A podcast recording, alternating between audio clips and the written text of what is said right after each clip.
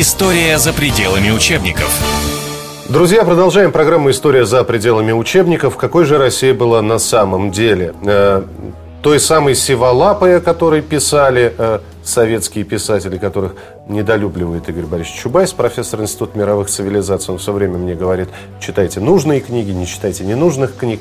А, итак, мы в первой части нашего разговора поговорили о том, что была большая территория, была потрясающая демография. А, люди не а, банальная какая-то рабочая сила приезжала к нам, чтобы плитку укладывать или булыжники на мостовую или заборы красить, а приезжали действительно хорошие специалисты, приезжали в Россию работать, получать образование.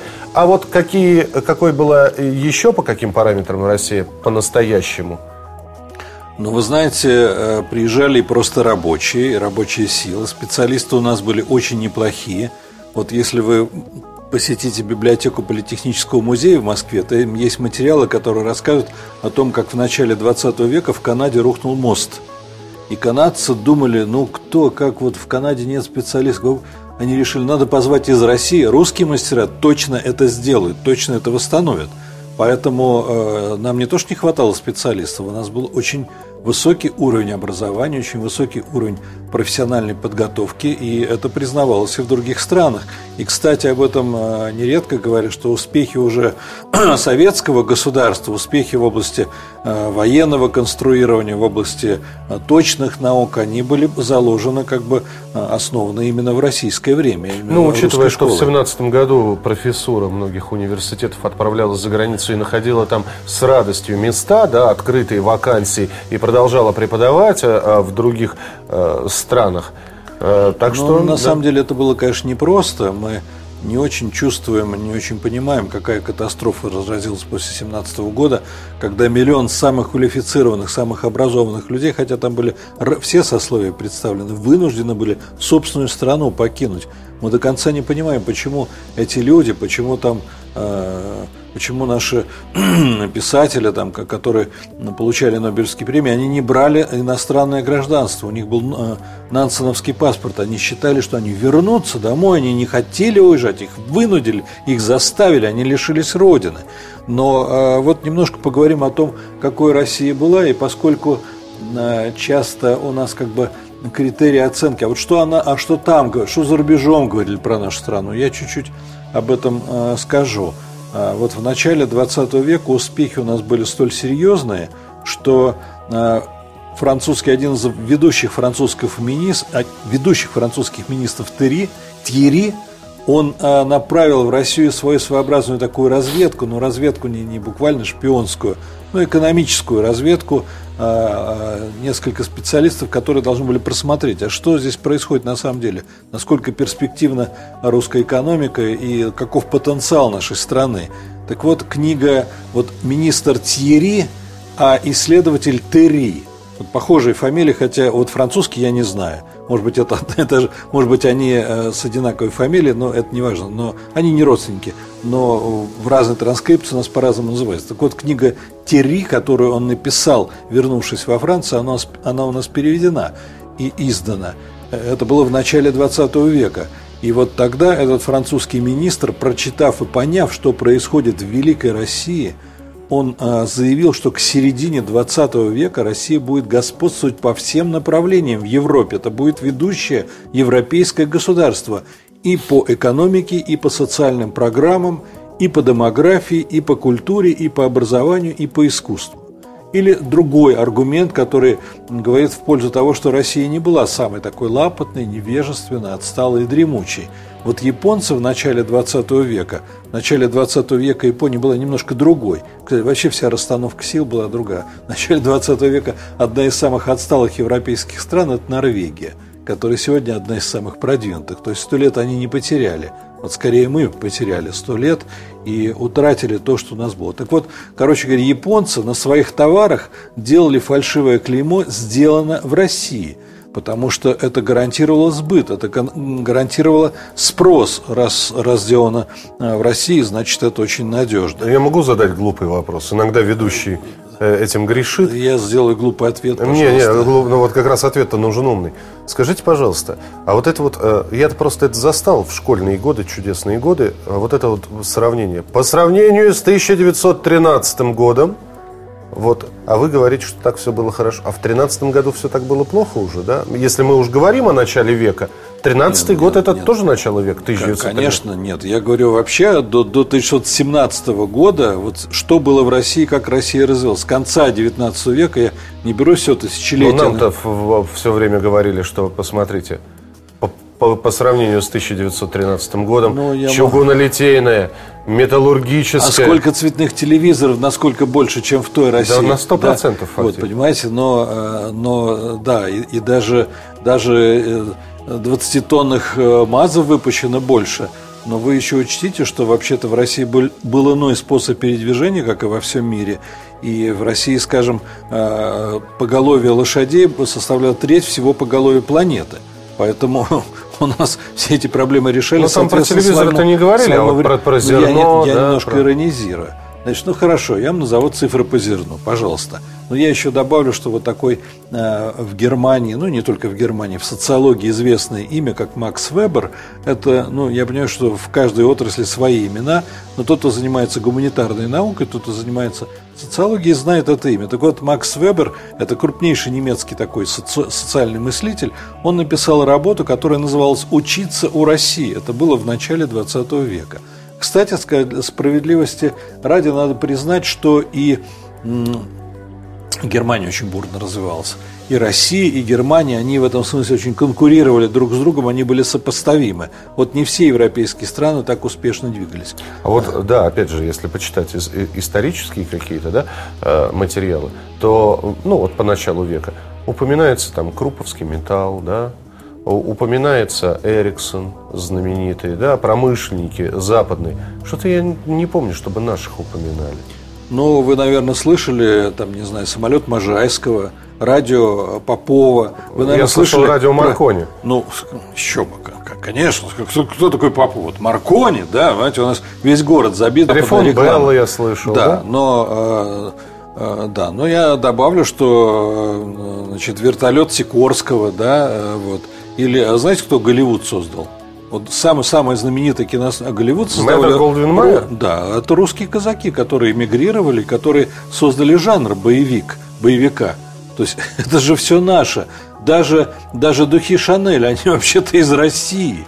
Но это же все из России. Любимый букет императрицы. Так, так это все создавалось в нашей стране. Вообще по количеству изобретений, по количеству технических достижений, по количеству ученых.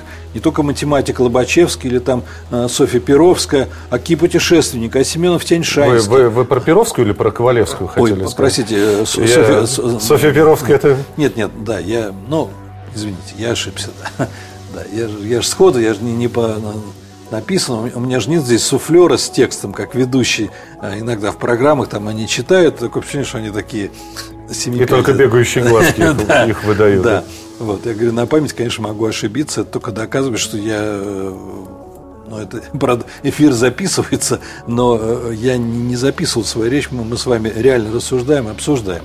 Так вот, и в науке были огромные достижения, и в технике были огромные достижения. Между прочим, первый танкер, причем с электрическим, э, с электродизелем, э, с электрическим двигателем, был построен в нашей стране.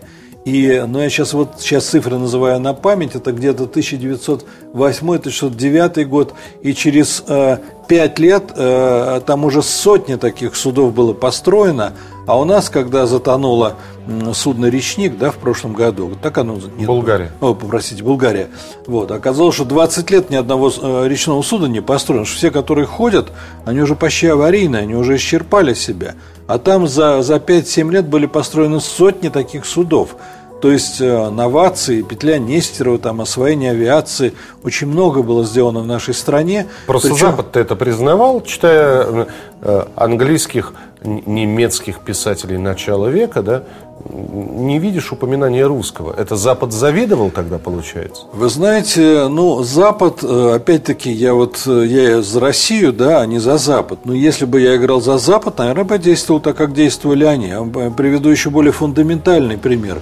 Уже в нашей истории 18 и 19 века было известно, что никаких викинги в нашу страну не приходили. Это были не викинги э, Рюриковичи, а это были западные славяне. Это было известно уже Ломоносову. Но потом произошли какие-то сдвиги в текстах, и появился миф, миф про то, что скандинавы пришли. А что шведы будут спорить с этим? Не, не то, что пришли. Да, конечно. Это... Не то, что пришли. Приходи к нам, э, княже, да, править. Да, да, да, да. Позвали мы его. Ну, конечно, шведы. Ну, если вы сами такое про себя пишете, понимаете, а кто же с вами будет спорить? Мы должны отставить свои приоритеты, свои достижения, свою историю, свои инновации, свои имена. А у нас вот я э, вчера читаю э, в одной из газет чудовищную статью Янова. Вот я честно скажу, я, я крайне отрицательно, ну, не то слово, отношусь к такому имени, как Кох. Вот Альфред Кох – который приехал в Америку, он ненавидит Россию вот так, как расист ненавидит негра. Просто потому что он негр, он его ненавидит. Вот Кох, выступая в Америке публично, эти фонограммы все у нас были, он смеялся над своей страной. Так вот, и продолжал, э, после этого вернулся в Москву и продолжал быть высокопоставленным чиновником. Так вот, э, нечто похожее я вижу в работах Янова. Янов пишет, что оказывается, это всерьез написано сегодня, вот два вчера я читал это в одной из газет, не буду ее называть, потому что в целом-то газет другого плана, но вот такие вещи публикуют.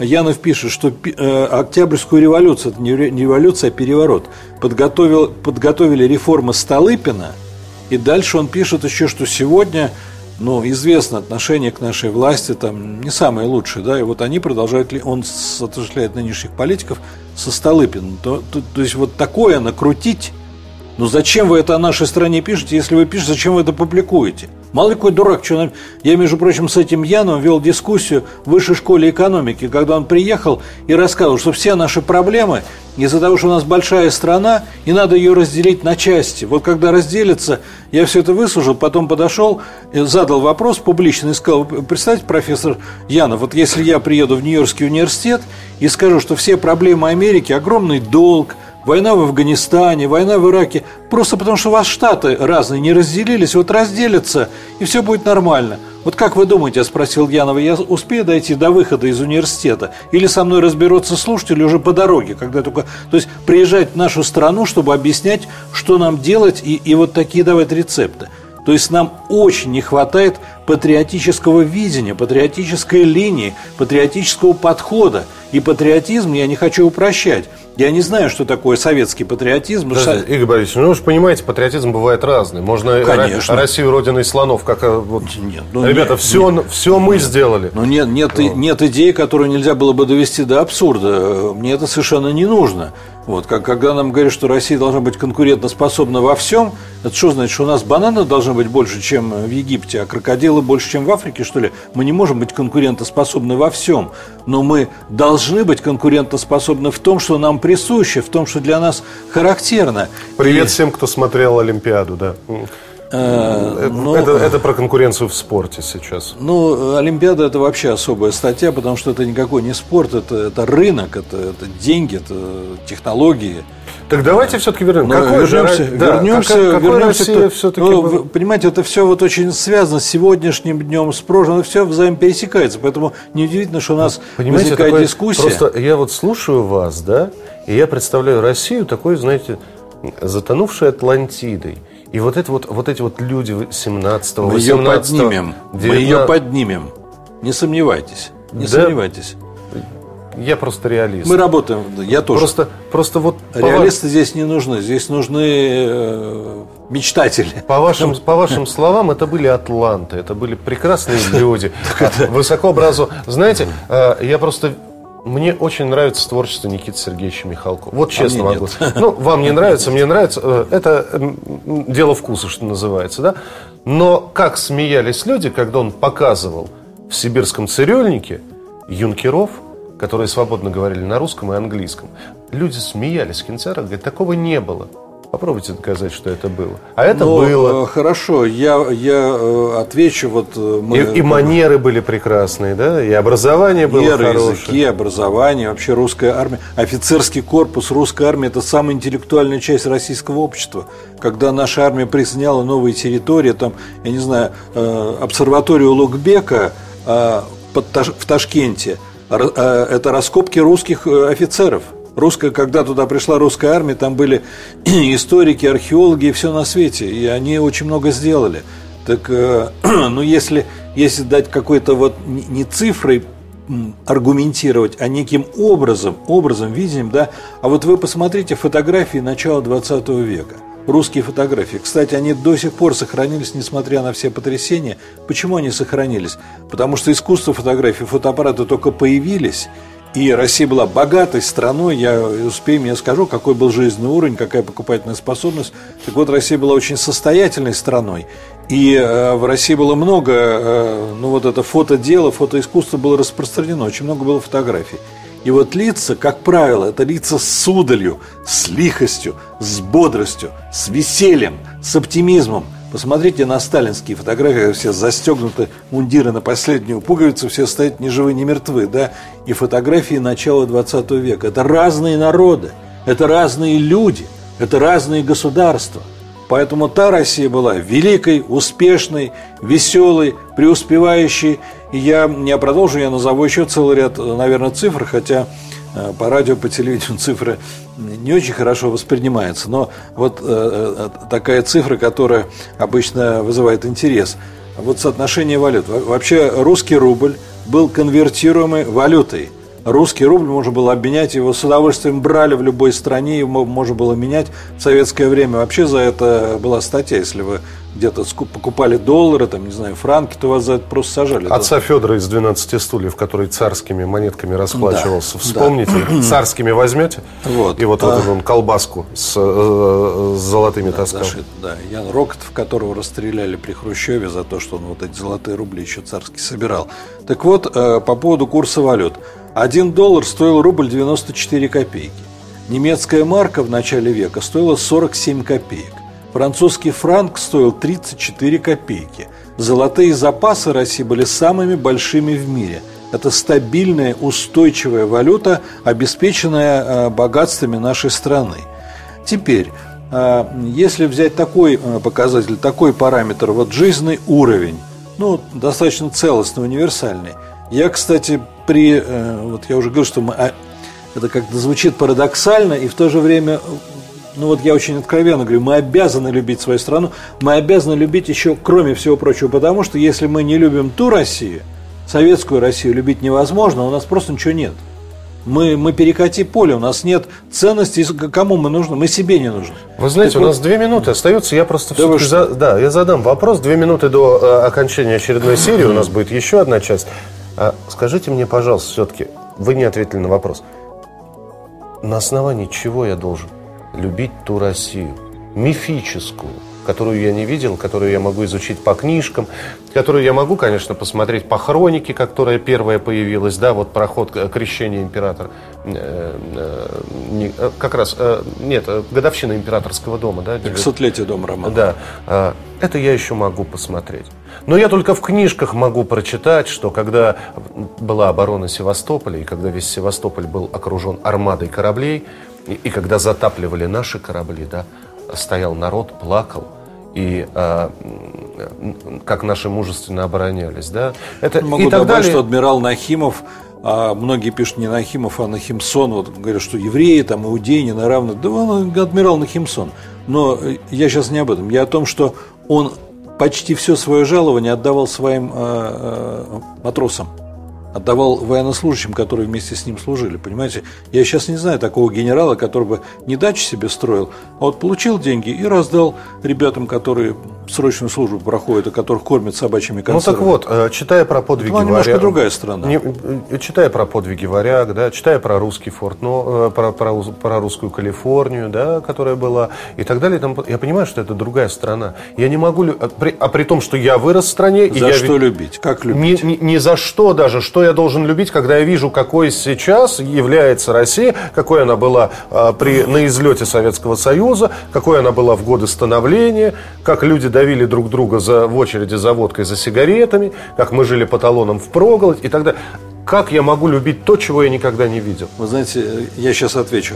Во время Первой мировой войны Россия до начала 17 года была единственной страной, в которой вообще не было карточек. Вы говорите, кстати, в очереди по талонам за сигаретами и так далее. Вот в России во время войны не было продовольственных карточек, потому что все было свободно. А я просто могу а вспомнить как, как ле- любить... лето 88 -го года. Но... А, люди-то работали, да, все? Да. Все были на работе. Был мир, был, а, было да, лето, лето, 80, лето 88 -го года все взрослые были на работе, а у табачных киосков, куда с утра привозили сигареты, выстраивалась очередь детей, которые стояли с родительскими талонами, чтобы эти сигареты купить. Вот сам лично стоял в такой очереди.